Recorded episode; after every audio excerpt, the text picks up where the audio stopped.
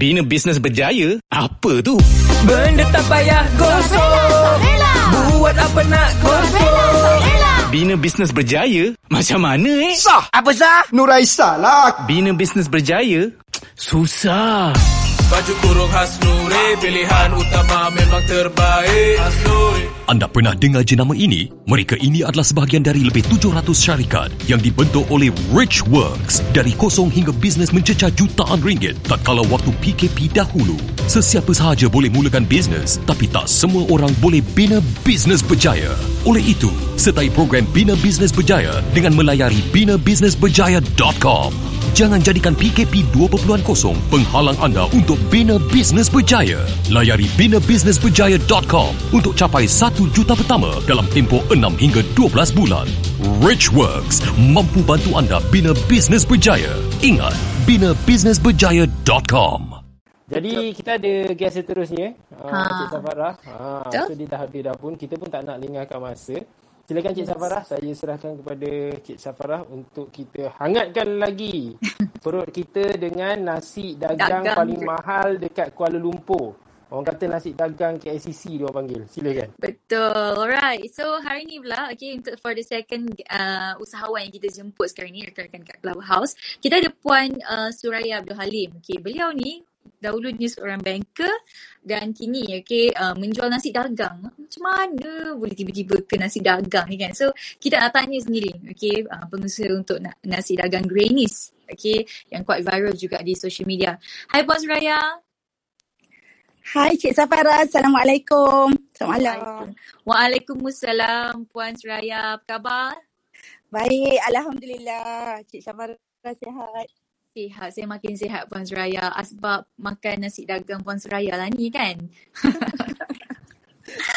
Okey, Puan Suraya, jom uh, kenalkan diri Puan okay, pada rakan-rakan dekat Clubhouse ni okay, yang sedang mendengar di Facebook uh, page Aizan Osman. Okey, mereka nak kenal siapa you? Jom, kenalkan diri. Hai, Assalamualaikum rakan-rakan di Clubhouse dan juga live di Facebook dan IG page uh, Datuk Mira. Saya Suraya Halim, founder kepada Jenama Grannies, pengeluar nasi dagang premium Terengganu di Klang Valley. Hashtag terlaris di KLCC. Okey, dah berapa lama dah ni jual nasi dagang? Uh, lebih kurang tiga tahun. Lebih kurang tiga tahun. Okey, ni Ya, menarik. Sebab kurang tiga tahun tapi boleh achieve 1 million last year. Ha, kalau macam Puan Nurul Syafiqah tadi, it took, it took her for about 8 years untuk achieve her first million. Okay. So, okay, you baru tak berniaga tiga tahun, Puan Suraya. Ya, lebih kurang tahun ni tahun keempat. Tahun ni tahun keempat. Okay, tahun-tahun sebelum tu buat apa? Macam mana tiba-tiba, mana datang tiba-tiba empat tahun ni boleh buat bisnes? Yang sebelum ni buat apa? Ha, ya, saya sebut tadi banker. Tapi macam mana transition tu boleh berlaku? Sebelum ni, dah, you dah jadi banker berapa lama dah? Okay, saya dah jadi banker lebih kurang 11 tahun. Uh, di salah satu sebuah bank di Klang Valley lah.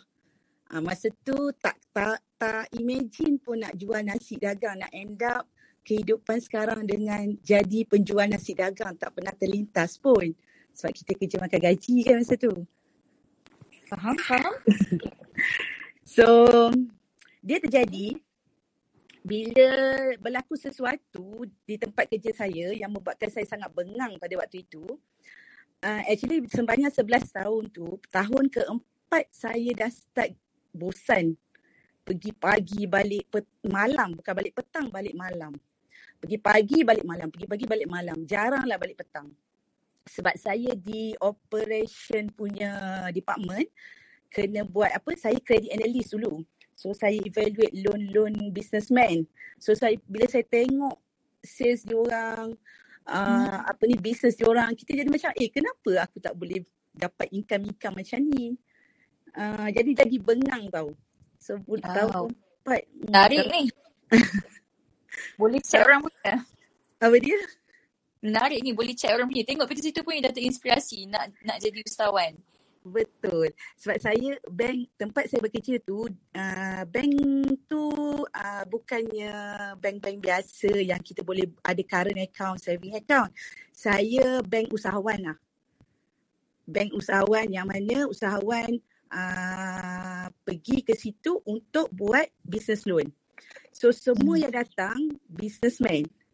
So itu daripada situ juga menambah kepegangan.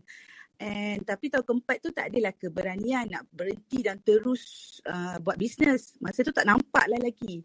Yang saya yang saya nampak makan gaji je masa tu.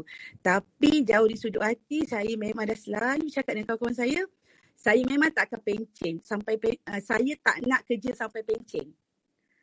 So tapi daripada tahun keempat tu uh, pergilah kerja macam biasa, buatlah kerja sampailah tahun ke-11 berlaku sesuatu yang sangat mencabar saya. Terus saya tulis surat resign walaupun um, pada masa tu pangkat dah okey uh, dan dalam orang kata position tengah nak climb lah dalam kerjaya. Tapi disebabkan bengang yang sangat besar, saya tulis surat resign, saya terus hantar. Yang saya, masa tu saya tahu saya nekat, saya berhenti, saya nak buat bisnes. Faham? Faham? So, so why business? Why you tak pilih untuk pergi tempat kerja lain? Sebab ikutkan you dah ada jawatan yang tinggi, you dah ada career growth, kan gaji pun mungkin dah okay waktu tu. Why business? Apa apa yang you nampak tentang business ketika itu? Adakah sebab you tengok income-income usahawan ni macam power so you rasa nak jadi nak buat business ke macam mana? okay. Uh, actually family background saya memang mostly business buat business daripada atuk saya, ayah saya, pakcik makcik saya semua buat business dekat Terengganu. Tapi tak macam mana saya pula tercampak makan gaji.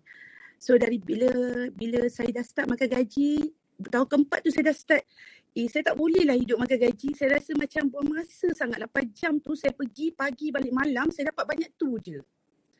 Dan every time saya balik ataupun saya engage dengan family saya, saya nampak dia orang dia orang ada freedom tau nak pergi mana, nak nak nak buat apa yang saya tak boleh. Saya masuk office pagi, balik petang atau malam. So daripada situlah minat saya dalam bisnes tu makin tinggi, makin macam um, ni bukan hidup saya lah. Ha, macam tu. Saya selalu fikir macam tu. So daripada situlah saya memang nekat sangat bila berlaku sesuatu yang memang mencabar kesabaran tu terus uh, that's it. Saya bagi je surat.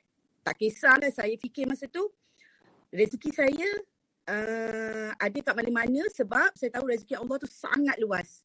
Kalau saya boleh committed dekat bank uh, sehingga saya boleh dinaikkan kepada level yang pada masa tu agak tinggi lah sebab umur masa tu saya rasa saya yang paling muda uh, menjadi pelapis bank tau bank dah hantar saya training leadership apa semua. Uh-huh. So saya kata kalau saya boleh perform dekat bank, why not kalau saya buat sendiri, saya rasa saya lagi perform.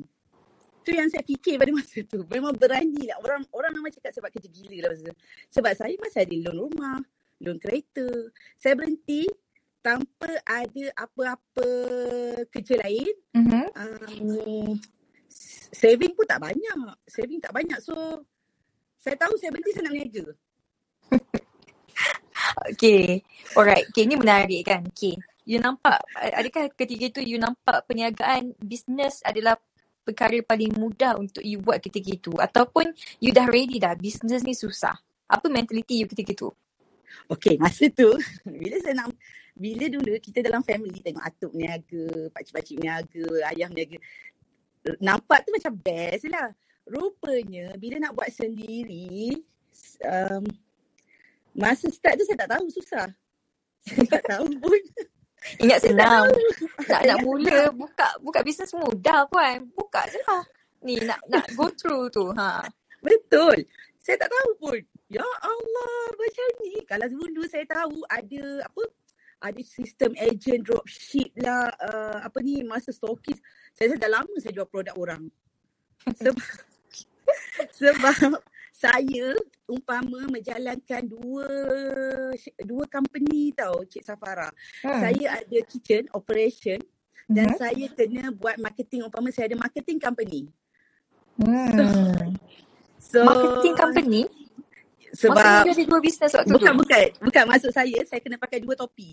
Ah, faham, faham, faham. Satu operation, satu you you nak kena jadi orang yang buat marketing. You betul. lah masak, senang cerita you rashid, you rashid dah lah. Ya, yeah, betul. Ah. Tapi sebab dah start kan. Bila dah start tu, eh macam mana nak patah balik? Takkan nak berhenti kan? Sebab ni income dah tak ada masa tu. So nak ganti, so Hmm. nak nak tak nak kena teruskan. Walaupun uh, langgar dinding ke masa, masa tu dengan suami. So memang 100% Rashid Rashidah lah. Sekejap, sekejap, sekejap. Suami, suami pun waktu tu bekerja ke ataupun time tu suami you follow sama-sama buat bisnes? Masa tu husband saya dah ada bisnes tapi macam kecil-kecil je lah dia buat sorang-sorang. Tak adalah belajar. Hmm. Dia, dia tengoklah YouTube dog. Tapi tak adalah biasa-biasa je. Faham, So, faham. hmm, bila saya berhenti tu, masa first day saya 1 eh bulan 4 2017. Kami duduk, kami bincang macam mana ni? Nak buat bisnes apa? Nak nak nak adakah saya dengan dia decide satu bis, uh, continue bisnes yang dia buat tu ataupun kita buat bisnes lain. Tapi apa yang membuatkan kami pilih nak masak nasi dagang ni adalah pada masa tu kita nakkan cash tu setiap hari masuk. Faham, faham? Uh, so saya kata kalau nak cash setiap hari kita dapat salah satunya adalah jual makanan. Sebab makanan ni orang makan setiap hari. Hmm, setuju. Okey. Okay. Tu, tu you pilih makanan tu? Yes, walaupun saya tak pernah seumur hidup saya masak nasi dagang. Saya tak tahu masak langsung. Ini tak adil pun. tak adil. Sebab apa? Tak tahu masak tapi boleh jual. Tapi masalahnya sedap. Macam mana? Macam mana you you you you boleh pilih nasi dagang sebenarnya? Why? Okey. Mak saya dekat kampung memang di kalangan family kalau siapa nak makan nasi dagang sedap memang disuruh mak saya masak. Hmm, ni resipi, Ah, mak- resipi lah ni. Resipi turun-turun. Ah, ya, resipi turun menurun. Tapi saya tak adalah macam masa dekat kampung tu tak adalah saya belajar ke apa saya tak kisah pun tahu makan je. Faham? So so bila dah jadi macam tu saya kata oh nasi dagang mak sedap. Why not kita jual kat KL? And masa tu nasi dagang Terengganu dekat KL orang tak kenal sangat. Orang lebih kepada nasi dagang Kelantan tau. Hmm, Tak orang terasa. Ah, so so saya kata why not lah kita cuba. Panggil mak saya dari kampung, mak saya siap bawa periuk besar daripada kampung. Ya. Habis dia cakap apa? Time tu you pe- puan periuk pun tak ada nak masak. Tak, tak Berniaga? ada. Tak ada sebab saya duduk tiga orang. Anak saya seorang je. So periuk saya cukup Hmm. untuk tiga orang lah. Kalau nak meniaga ni nak nak masak banyak 50 orang pun saya tak ada periuk besar tu. So mak saya see. sekali dari kampung. Sa, mak saya datang untuk dua minggu ajar saya. Dua minggu belajar. Ah, tapi sebab saya tahu kalau saya saya kena fikir sesuatu tau. Macam mana saya nak bila mak balik, saya nak masak sama macam rasa mak saya masak. Hmm. So saya buat beberapa tiruasi. Tiru basi. Ya, terhadap cara masakan mak saya supaya dia lebih praktikal bila mak balik nanti saya yang buat. Hmm, faham? Faham? Okay, so, Okay. saya So, lebih mm-hmm. First you jual nasi dagang berapa banyak? 40 bungkus First time you jual. Berapa? 40. 40 bungkus. 40 bungkus Itu pun sehari. ha itu pun macam nak mati rasa masak. Sebab saya tak pandai buat kerongsong tu saya tengok YouTube. Mak saya pun dah tak ingat macam mana nak buat tu.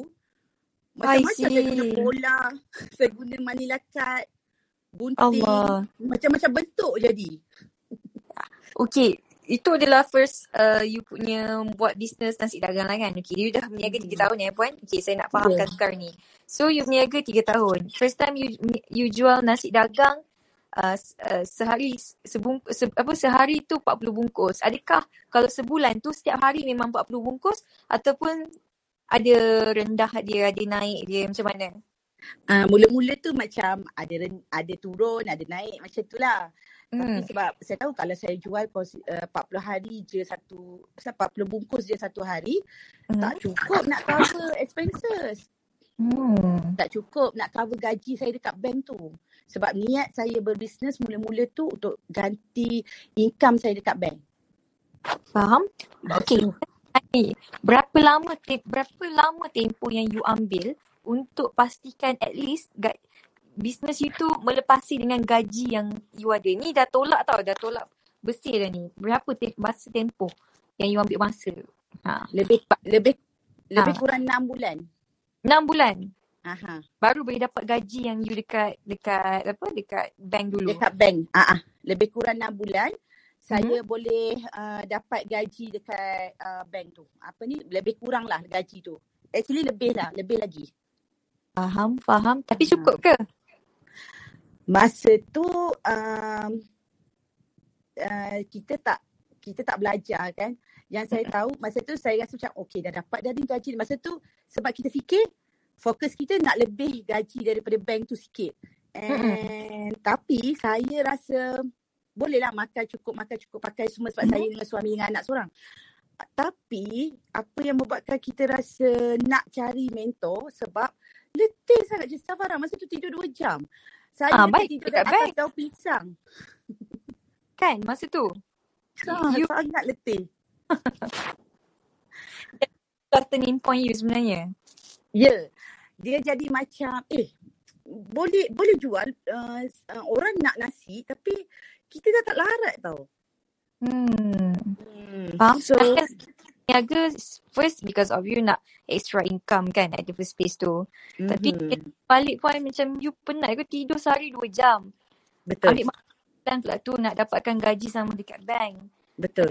Kan tu sebenarnya you orang nak tiga bebas. Bebas kewangan, bebas masa, bebas pilihan. Betul. Kewangan dapat. Tapi masa, masa you dekat bank dulu, I rasa lagi banyak walaupun you pagi malam, you pagi kerja balik malam tapi you ada 8 jam kot nak tidur kalau ikutkan. Kan. So, Betul. your turning point untuk you cari mentor tu mana datang? Tiba-tiba macam eh nak kena dia ilmu ke macam mana? Hmm.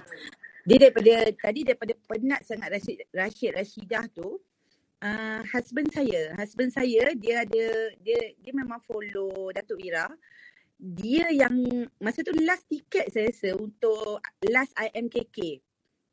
Dia kata Hmm. saya saya saya discuss dengan dia. Saya saya saya kata kita kena pergi balik lah kelas dok. Sebab dulu tahun 2010 sebenarnya kami pernah pergi 2010. Ush, dekat Wisma lama tu legend tu. Pernah pergi tapi sebab tak bisnes kan. Tapi saya buatlah ilmu-ilmu dok tu sampailah saya boleh perform dekat bank. So bila teringat balik, eh tak boleh lah. Kita kena belajar balik. Ni ada kelas IMKK lah. Sebab saya kata kita kena pergi juga macam ni. Kalau tak kita forever macam ni. So Faham, masa tu beli tiket general ke VIP je. Duduk kat Hmm. belakang sekali. Duduk kat belakang sekali. Tapi Hmm. pergi program IMKK, Intensif Teknik Kekayaan Kejayaan, is Mhm. more like macam your personal. Okay, itu adalah the last one lah kan. Apa, Betul? bukannya tentang marketing sangat kan. Mhm, Betul? Berubah ke daripada program tu? Ada yang berubah? Berubah. Apa-apa yang berubah? Hmm, berubah dari segi energi kita, cara kita fikir, and then relationship saya dengan husband, and relationship dengan parents, orang sekeliling, and dari situ kami dapat tahu, oh rupanya ada marketing class macam ni, oh kena masuk kelas MMM, and then next step apa dia, bermula dengan MKK tu. Itu adalah your first class. Adik katakah itu your first class tapi your husband tu memang dah pernah attend sebelum ni? Hmm, tahun 2010 saya 10 pernah tu lah. Ah, ah, 2010 tu lah. Lepas tu tak pernah pergi. I Dekat see. Wisma MCA Gelampang. Lepas tu tak pernah pergi. Itu pun kelas free juga pergi. Tapi tu you kerja. Ah, ah, tu tu kerja. I see. Okay, Puan. Okay, begini. Mhm. Alright. In um sebab since you sebut tentang MKK kan. Kita pun ada juga pada hujung hujung bulan ni 28 26 hingga 28 kan uh, March kita akan ada program nak ubah hidup. Okay, uh, konten dia lebih kurang, lebih kurang sedikit macam IMKK di mana tentang perubahan hidup. Okay, macam mana you kenal potensi diri you and so on. Okay, apa yang Puan boleh kongsikan kepada mereka yang berada dalam clubhouse ni, mereka yang sedang dengar dekat Facebook page Aizan Osman, kenapa penting untuk you mengenali potensi diri you dulu? Uh, kenal kenal isi hati you. Uh, adakah betapa impactnya? Berapa? Adakah sangat impact pada hidup you dan business you after that? Okay. Sangat, sangat, sangat impactful sebenarnya.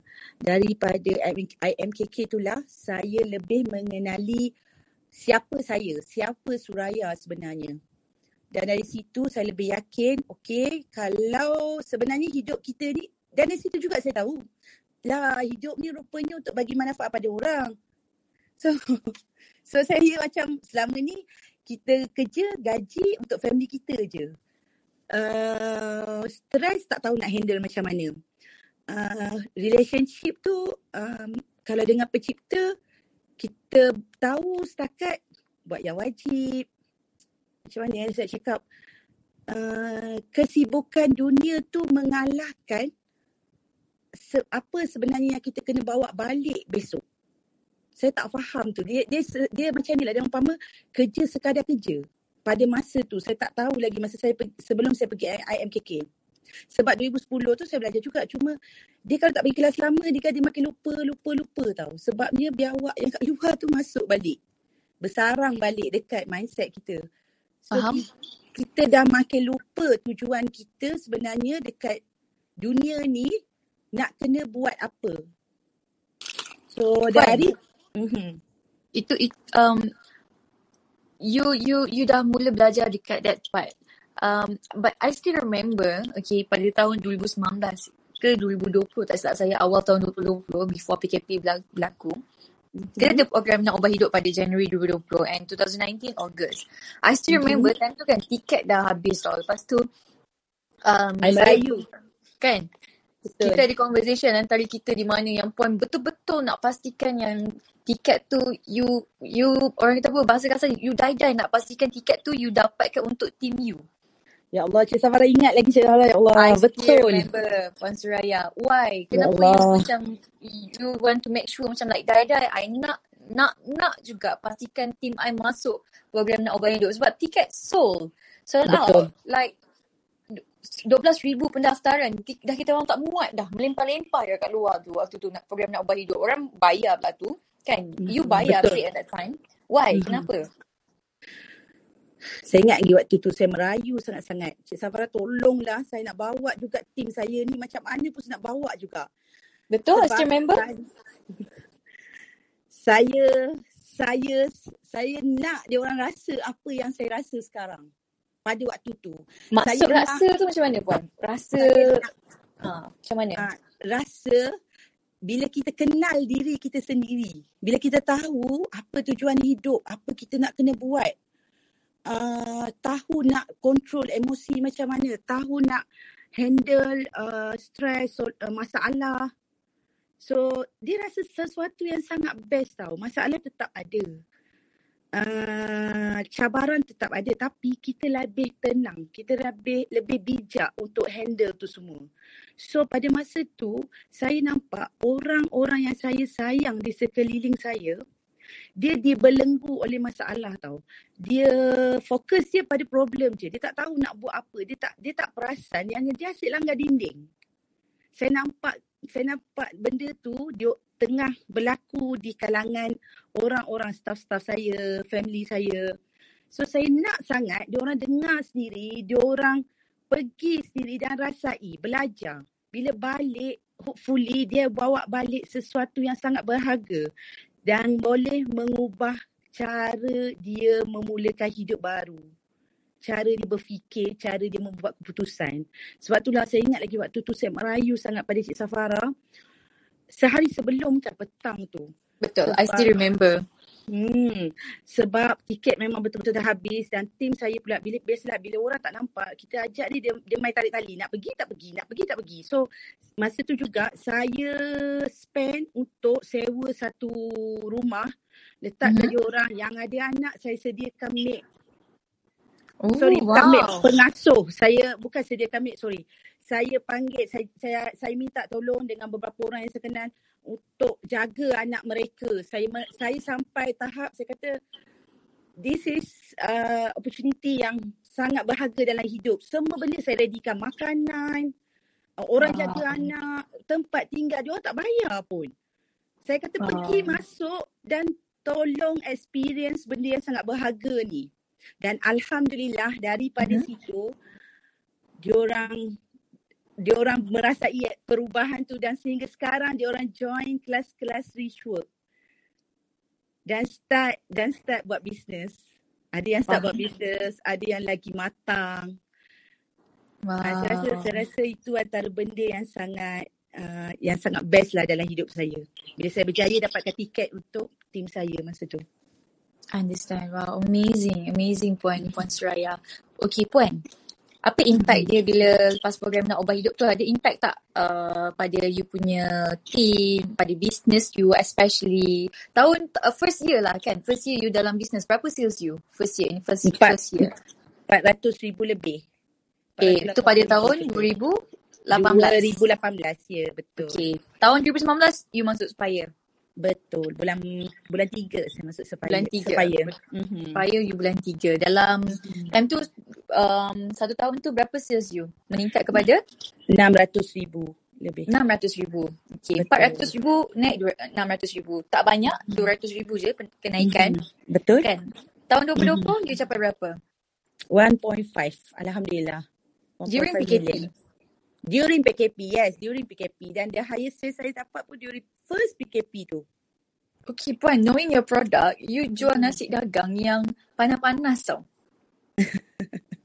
you bukannya hari ni masak, you boleh deliver produk tu dalam masa tempoh 3 hari. Sebab produk you panas anytime dalam satu hari tu dia boleh basi kalau ikutkan. Betul kan? Betul. Betul.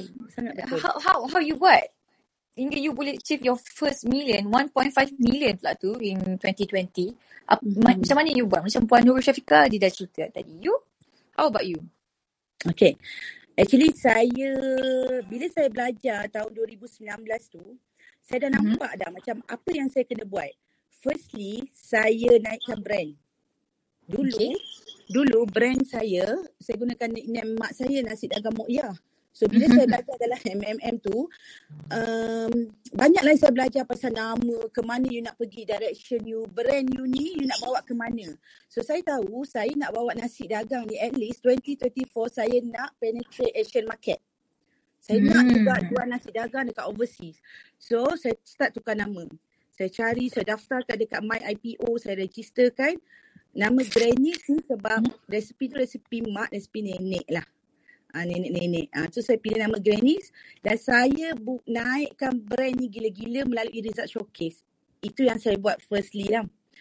And saya, kedua saya uh, apa ni buat ajar team saya operational team dekat kitchen saya start lahirkan leader-leader supaya saya tak perlu masak lagi. Dah tak Rashid Rashidah lah. Betul. Sekarang ni you Dia orang pun dekat macam you, Mhm. sekarang ni you fokus dekat marketing and planning. Yes. untuk, hmm. So saya tak perlu Hmm. masuk ke kitchen sebab saya ada cabaran di mana dulu saya susah tahu nak dapat staff sebab operational hour saya dekat kitchen 3 pagi tahu Cik Safara. Sebab saya jual uh, breakfast. Pukul 7 orang dah nak makan dekat office, orang masuk 7.30, pukul 8 orang dah nak breakfast. So nasi saya kena sampai dekat kedai pukul 7 pagi. betul? Hmm. So, so sebelum. Mm-hmm. so itu adalah cabaran you. Okay. Hmm, betul.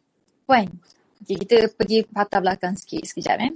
Apa cabaran you pada permulaan you nak start business tu? Apa-apa, okay mungkin kita ada kawan-kawan yang kat dalam yang sedang mendengar sekarang ni yang mereka nak divert business mentality ni kan. Uh, you daripada seorang pekerja as a banker kepada business woman. Apa step yang pertama you buat untuk divert your your your mindset tu? Apa step pertama you mulakan perniagaan? Okay. Uh, big why. Kita kena tahu, kita kena tahu, kenal pasti big why kita uh, dan nampakkan big why tu. Kenapa kita nak kena bisnes daripada makan gaji? Apa So- maksud big why tu puan? Mungkin mereka ni first time bersama dengan kami. So dia nak tahu big why tu apa? Apa maksud big why? Big why tu siapa? Untuk apa? Barang ke apa? Apa bentuk big why? Okay. Um, kalau saya, uh, kenapa saya buat bisnes gila-gila? Disebabkan sa, uh, keluarga saya, uh, husband, anak, mak ayah saya, adik-adik saya masa tu lah. Saya nak um, family saya ada cepat dapat apa impian. Kita, kita banyak impian. kita macam saya sendiri saya tak nak uh, bekerja pada umur saya 50 saya tak nak pencen dengan kerja tau so saya pada masa tu juga saya fikir kalaulah saya buat something yang boleh saya tarik family saya buat bisnes ni juga dia orang pun ada masa yang extra untuk family anak ke husband ke. Itu BY saya pada masa tu. Maksudnya um, sebab utama untuk macam ni saya cakap uh, sebab yang besar lah kenapa saya kena buat gila-gila benda ni selain daripada nak ganti income yang saya hilang tu Faham? Faham? dan yang kedua kalau saya boleh share uh, kita kena ada bengang lah dalam hidup baru kita akan ada turning point kalau tak Hmm. kita akan berada pada comfort zone yang kita tak sedar umur kita makin hari makin makin meningkat makin meningkat makin meningkat macam eh sudah sedar je eh dah 30 dah 40 dah 50 sebab kita rasa macam okey lah cukup makan cukup pakai Hmm. Menarik. hmm. Puan, bila you sebut tentang Hmm. bengang kan, like contoh, Mhm. bila you bengang, bengang tu adalah penyebab turning point you why you nak nak nak nak berjaya. Okay. Mhm. But bila you dah contoh at one point tu kebengangan kita tu mungkin dah tak ada sebab kita dah berjaya untuk hilangkan kebengangan tu sebab kita dah Yes. kita dah capai. But how you Mhm. adakah you setiap hari you akan tambah bengang bengang bengang you cari Ah, masalah ah. untuk bengangkan you ke atau macam mana? Ha. Macam mana tu? Betul. Setiap hari saya akan cari bengang tu lagi. Saya akan besarkan lagi. Okay, Sebab bengang ni banyak Mhm. perspektif. Bengang Mhm. cara baik ke bengang cara macam mana? You cari bengang tu cara macam mana? saya cari bengang secara yang positif lah. Sebab dulu, kalau dulu mula-mula saya berniaga, bengang saya tu macam Ih geramnya nantilah one day ah, aku akan buktikan tak makan gaji pun aku boleh hidup. Ah dululah bengang dengan bos lah dulu. Ah, so saya sebab saya berhenti sebab bos saya bengang sangat dengan bos saya. So saya macam nantilah aku akan buktikan satu hari. Tapi sekarang bila dah kita dah kita dah berjaya melepasi satu level ni, bengang tu dah tak ada lah. Tapi saya sedar kalau saya tak ada bengang, saya tak akan push tau ke another level untuk saya capai apa yang saya nak. Setuju? So setiap hari saya akan tengok win orang lain, uh, impian-impian saya yang belum capai, mak ayah saya. So banyak lagi benda yang kita nak tak capai. So saya akan selalu tengok benda-benda tu supaya saya rasa macam tak boleh duduk diam Faham? Faham? Okay. dan kena buat. Safarah, saya nak tanya Oh, ya saya. Yes, silakan Tuan Nasr. Puan Suraya, Ya Tuan Nas. apa khabar? Sihat? Baik, Alhamdulillah. Saya dah lama nak tanya soalan ni. Puan dulu kerja Ya Tuan bank. Nas. Ya saya. tu puan berniaga nasi dagang je. ha, kok ni tak tak saya just nak nak nak macam dramatik Betul, sikit lah. Pernah tak ada orang jawab direct je lah. Pernah tak ada geng-geng you yang geng-geng banker ke atau mungkin dari mana-mana cakap kau dah kenapa? Kenapa kau nak jual nasi dagang? Kau nak low class lah jual nasi dagang ni. Kau ni kampung ke? Ada tak contoh-contoh macam tu? Saya just nak tanya je. Ada, sangat banyak. Dan macam ni you, Ah. you you lawan benda tu? Macam ni you buktikan? Ada of course itu ke sumber kebangangan ke atau macam mana tu? Betul. Okey, yang terdekat adalah family member sendiri. Sampai call mak saya uh, dalam kalangan family, saya dikenali sebagai Kak Long. So dia, dia cakap dengan mak saya, jangan biarkan Kak Long berhenti. Nanti susah hidup dia. Dia nak berniaga, dia ingat senang ke nak berniaga. So mak saya ni nasib baik masa saya berhenti, saya dah konsult mak ayah saya. Saya dah ambil hati beli jiwa. Saya dapat kebenaran untuk berniaga. Tapi uh, saya tak boleh handle mak mertua saya. So apa yang saya buat sebab Itu, mak itu mertua lagi saya susah. Itu lagi Oh. susah. betul dia pula duduk sebelah rumah saya and dia pula dulu adalah bekas kaki tangan bank di mana saya bekerja. dia kerja selama 35 tahun. Dia senior saya. So apa yang saya buat adalah sebab dia dia dia punya mindset ni tak boleh. Anak uh, anak menantu dia kena ada degree, kena belajar tinggi-tinggi, kena kerja makan gaji baru sukses. Dia tak boleh kalau berniaga ni dia kata tak boleh hidup tak boleh berjaya. So apa yang saya buat? Uh, saya tipu dia selama setahun. So pagi-pagi acah-acah pergi keluar kerja, konon pergi bank padahal sebenarnya hantar nasi ke bank agaknya. tak, tak, tak. Saya cakap macam ni macam dengan dia. Saya kata, um, Ma, Mama, su cuti tanpa gaji selama setahun. Oh, beli jiwa lah ni. Kalau jaga anak lah ni agaknya. Ya. Yeah. Sebab rasa macam fed up dah dekat bank ni. Ah, saya macam buat cerita sikit lah. Ah, lepas tapi dia macam pelik lah. Kenapa bank bagi pula? Dan kawan-kawan dia dekat bank boleh bocor rahsia. Ah, nama dia Kak Nik. Kak Nik, Suraya tu berhenti kan? Dia kerja kat mana sekarang? Eh taklah, dia cuti tak bergaji lah. So saya hadap mak mentua saya masa tu saya memang saya tipu dia lah. Tapi sekarang saya dah minta maaf dah. Dan dia sangat sokong apa yang saya buat sekarang. Eh, kawan-kawan lain saya dekat bank, macam mana saya buat, saya tak nak dia orang ganggu saya sebenarnya. Uh, pada tahun pertama, saya tak nak orang ganggu emosi saya. Saya disconnect dengan semua orang. Facebook saya pun tak ada. Ni basically masuk gua ni. Ah, ah betul. Saya tak nak saya tak nak orang tahu apa saya buat. Okay Puan, kenapa saya tanya kan soalan tu? Dia macam ni Puan. Sebab apa hmm. yang Puan jual tu sangat-sangat basic. Basic macam Puan one day malas dah nak keluar pergi naik LRT ke pergi naik bas ke pergi naik kereta ke menghadap jam aku mm-hmm. nak beli pergi ke, pergi kedai beli kemah beli periuk apa semua aku nak pacak mm-hmm. kedai tepi jalan. Jadi saya saya nak tanya nak puan bagi bagi puan punya pendapat dan inspirasi kepada orang lain. Macam mana sebenarnya adakah dia bukan pasal produk kan it's not about product at the end of the day. It's always about the people atau the person yang run the business jadi kalau ada yang sedang mendengar ni, orang mungkin tengah nak start something. Apa yang mereka patut buat untuk buat macam puan buat? Tinggalkan kejayaan yang stabil, start buat juga. Apa benda pertama yang orang kena buat? Okey. Kalau sekarang ni orang yang tengah bekerja makan gaji, saya nasihatkan kalau saya lah, kalau saya, saya punya cara sekarang lah. Saya rasa jual produk orang lebih baik. Saya, saya rasa jual produk orang tu adalah benda yang sangat senang. Especially sekarang dapat ramai sangat founder-founder yang yang jadi anak didik Dr. Datuk Ira dan boleh ajar dengan ilmu yang free je. Sebab, sebab apa saya cakap macam ni? Saya bila tengok balik zaman-zaman saya start dulu, saya rasa macam saya tak percaya dapat melalui satu fasa yang sangat struggle dalam hidup untuk bangunkan Grannies. Jadi maksud puan sebenarnya nak mulakan sesuatu yang baru tu tak tak mudah lah. Bila kita ada jalan senang, better kita start dulu dan exactly. baru kita tengok ke mana hala tuju kita. Betul macam tu? Betul, sangat betul. Sebab dulu saya tak ada, saya tak tahu. Uh, setahun pertama, tahun pertama saya bisnes, saya tak belajar MMM ke pergi kelas MKK ke saya tak tahu. So saya start macam apa yang saya tahu tu saya start. Tapi sangat tak mudah untuk untuk naikkan, untuk start, nak start tu senang. Mungkin senang lah boleh beli apa semua. Tapi untuk sustain tu, untuk untuk untuk konsisten. Konsisten. Contoh kalau kita nak uh, sales kita RM100 sehari boleh dapat.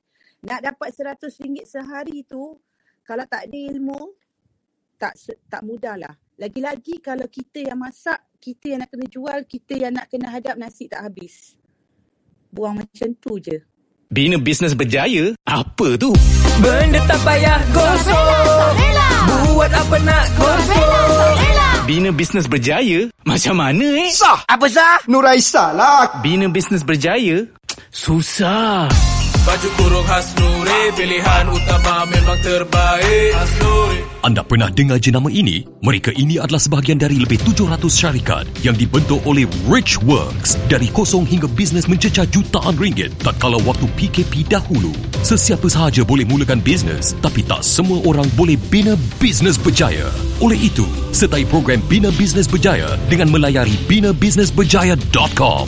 Jangan jadikan PKP 2.0 penghalang anda untuk bina bisnes berjaya. Layari binabusinessberjaya.com untuk capai 1 juta pertama dalam tempoh 6 hingga 12 bulan. Richworks mampu bantu anda bina bisnes berjaya. Ingat, binabusinessberjaya.com.